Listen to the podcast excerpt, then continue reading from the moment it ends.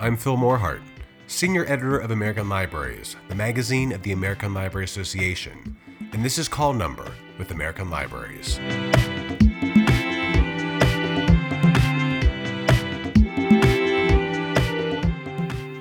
For more than a year, educators, school library workers, and administrators have been reacting and adapting to the challenges caused by the ongoing COVID 19 public health crisis.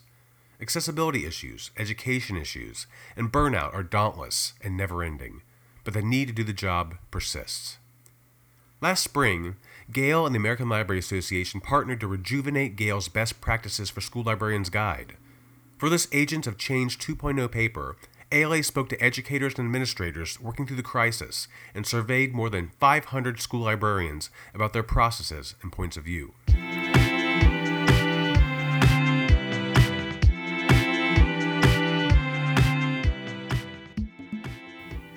Today, on this very special bonus episode of Call Number with American Libraries, sponsored by Gale, a Cengage company, Maggie Reagan, senior editor Books for Youth at Booklist, talks with Jessica Klinker, head librarian at Franklin Heights High School in Columbus, Ohio, one of the librarians whose feedback helped shape the Agents of Change 2.0 paper, about her experiences working during the pandemic, the pandemic's effect on students, the importance of social emotional learning, and more. Here's their conversation.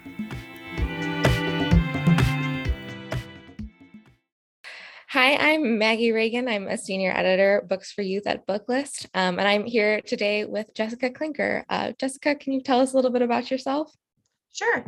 Um, my name is Jessica Klinker. I am the head librarian at Franklin Heights High School in Southwestern City School District, which is in the Columbus, Ohio area. And this is my 21st year as an educator and my 16th or 17th year as being a librarian. I lost track. But um, I've worked the entire gamut from K through 12 and um, private, public, charter, all the different types of school settings. So, um, you know, I love my job and love what I do. Well, Jessica, last spring we talked to you. The American Library Association partnered with Gale to put together um, a list of resources for educators who have been trying to teach through the pandemic and have been working on um, doing their jobs in the midst of change and upheaval. Um, and your feedback was really helpful in putting together this list of standards um, for educators, for teachers, librarians, and I'm just curious now as we're speaking to you. Um, it's fall, it's the start of a new school year, it's the start of a second school year um, in these kind of pandemic conditions where nothing is the same right for a lot of people. What has it been like for you coming back to the classroom this year, knowing things are different? I think a lot of us for a long time, and we keep using that like normal word of like, when are we going to return to normal?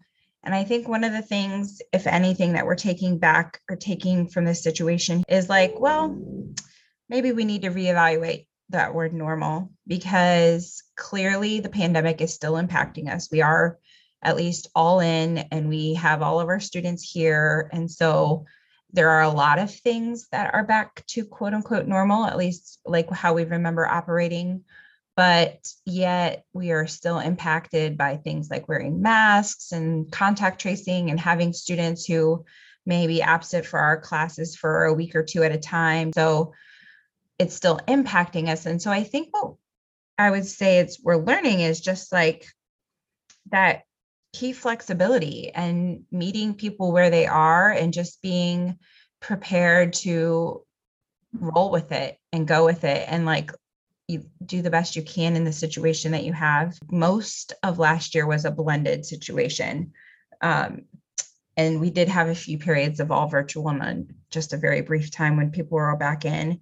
But I just feel like I see the students so excited to be back in school this year. And like I mentioned, I work with high school. And so sometimes high school students can have that um, quote unquote too cold for school attitude but this year, I just am finding that when we are giving them things to do, they like truly are enjoying being back at school, even the quote unquote corny things that teachers ask them to do. They're like, okay, as long as I get to stay at school, I'll do whatever you need me to do.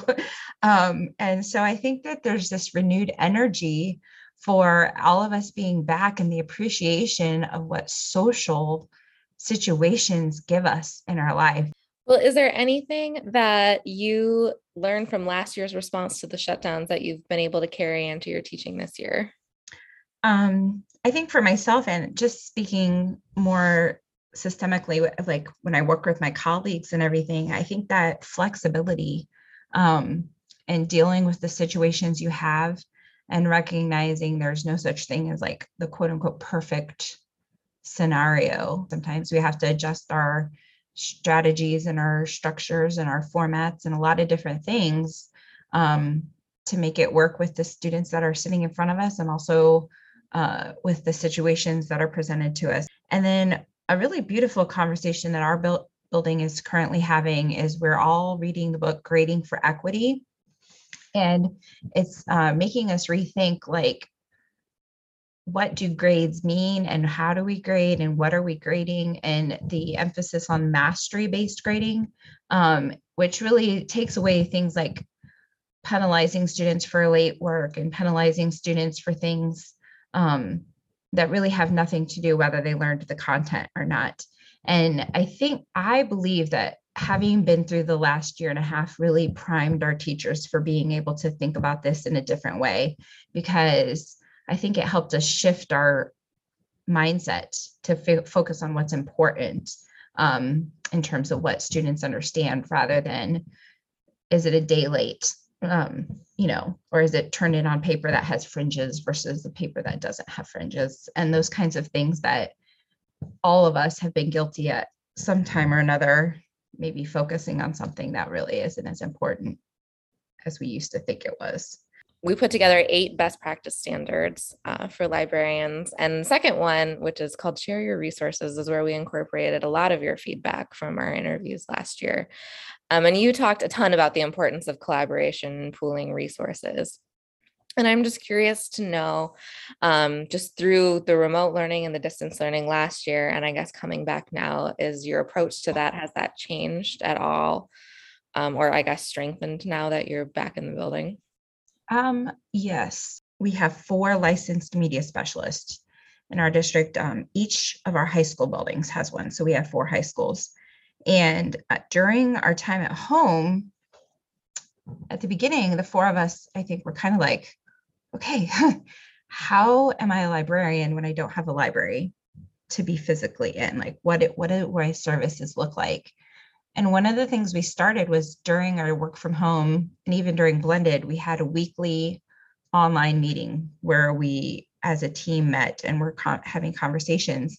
And so we started a lot more purposeful things that we planned together, like um, both in what we were offering in our resources, but also in how we were purchasing. So, like, we, and we also had to start purchasing a lot more digital materials, of course, to meet the demands of our students being at home. And so um, we started purchasing all of our ebooks at a district level uh, with the four of us combining. And that was like our social emotional learning ones that we purchased through Gale, and then all of the um, Follett titles that we put into our Destiny catalog.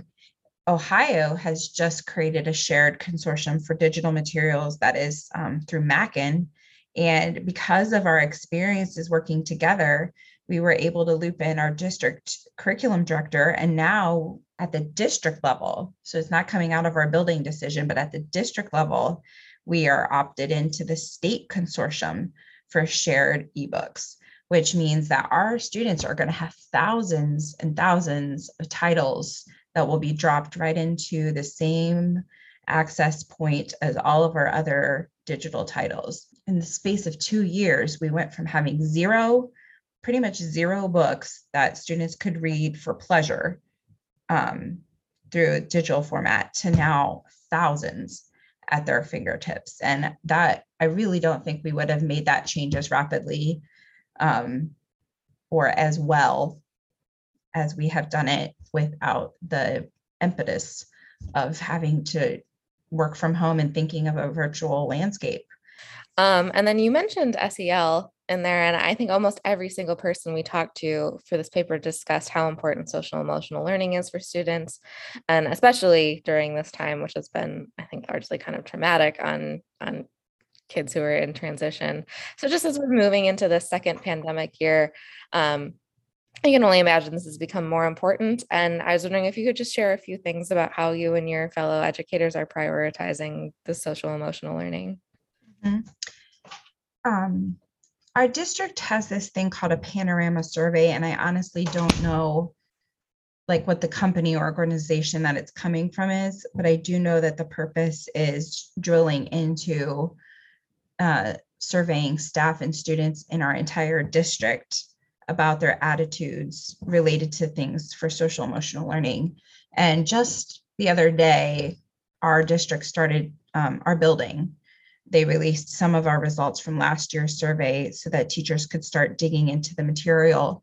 And a lot of the questions were things like how welcome and it was like a student survey how welcome do you feel in school? How recognized do you feel? Do you feel like the teachers care about you as a person as an individual? Do you feel like um, you know your presence is important? Do you feel connected? All those types of really those types of questions. And the results are eye-opening about like we as teachers can believe we i mean we all are in it for the kid. We all love our students. And we if you asked us i'm sure we would have all said yes they of course they feel welcome. I spent so much time with that. But then maybe they don't actually see it the same way we do. And so I think over those results are going to be driving a lot of our work, I think, this year and in the years to come of what really does help a student feel like they are an important part of our building and they as a person, as an individual, are necessary to our community. Like I personally help with the Link Leader program, which is um, I train, I help with a couple other colleagues. We train juniors and seniors to be mentors, and they work with the incoming freshmen. They run freshman orientation, and then they do several events throughout the year um, and meetups and stuff with their freshmen to just help freshmen feel like they are part of our community and help with that um, freshman year, such a critical make or break it year in terms of success. And um, like last year, that program, of course, with the we had it, but it was so hard to do, like everything last year. And so this is our fourth year having it, and we're really seeing an amazing thing because it's the first time where all of the link leaders also had been through the program as freshmen.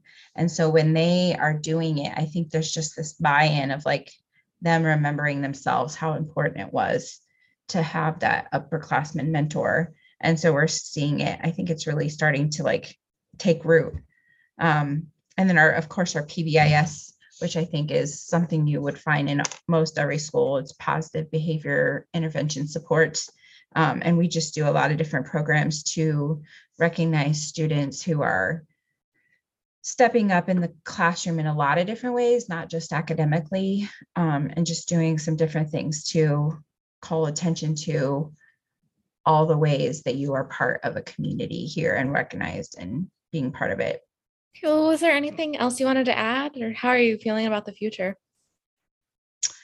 Um, well, the main thing I I think in terms of what I add, like I'm just a big component, student choice and voice at in all parts of the building. I just whenever we're doing anything, are you listening to what the students are actually saying and letting them take ownership of the experience sometimes like are you telling them this is what we're going to learn or are you saying this is like how do you want to learn? How showing them um, just to, take ownership of their own success.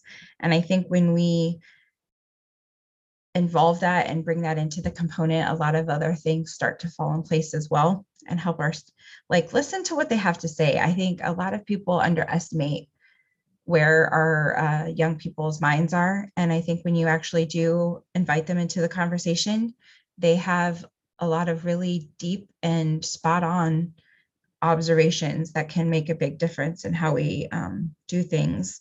And I think in terms of the future, like, um, I'm feeling, I feel I feel optimistic. I think um like I I know it's a pain. We have to we are still mask optional right as of right this moment in our current building, but a lot of student people are doing it and stuff and it is still there like it's it's not gone. But I think we're all just living it. Like I think a lot of it's not um I at least I don't see the students like being worn down by this. It's just another thing that we go on about our lives and continue. And I think we just continue to offer our students an opportunity to shine, even in the midst of this, because I think life is always going to throw you something, right? And this is just our something right now.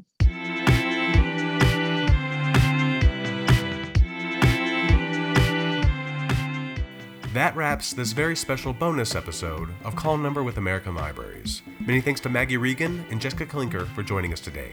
And of course, to Gale, a Cengage company, today's sponsor.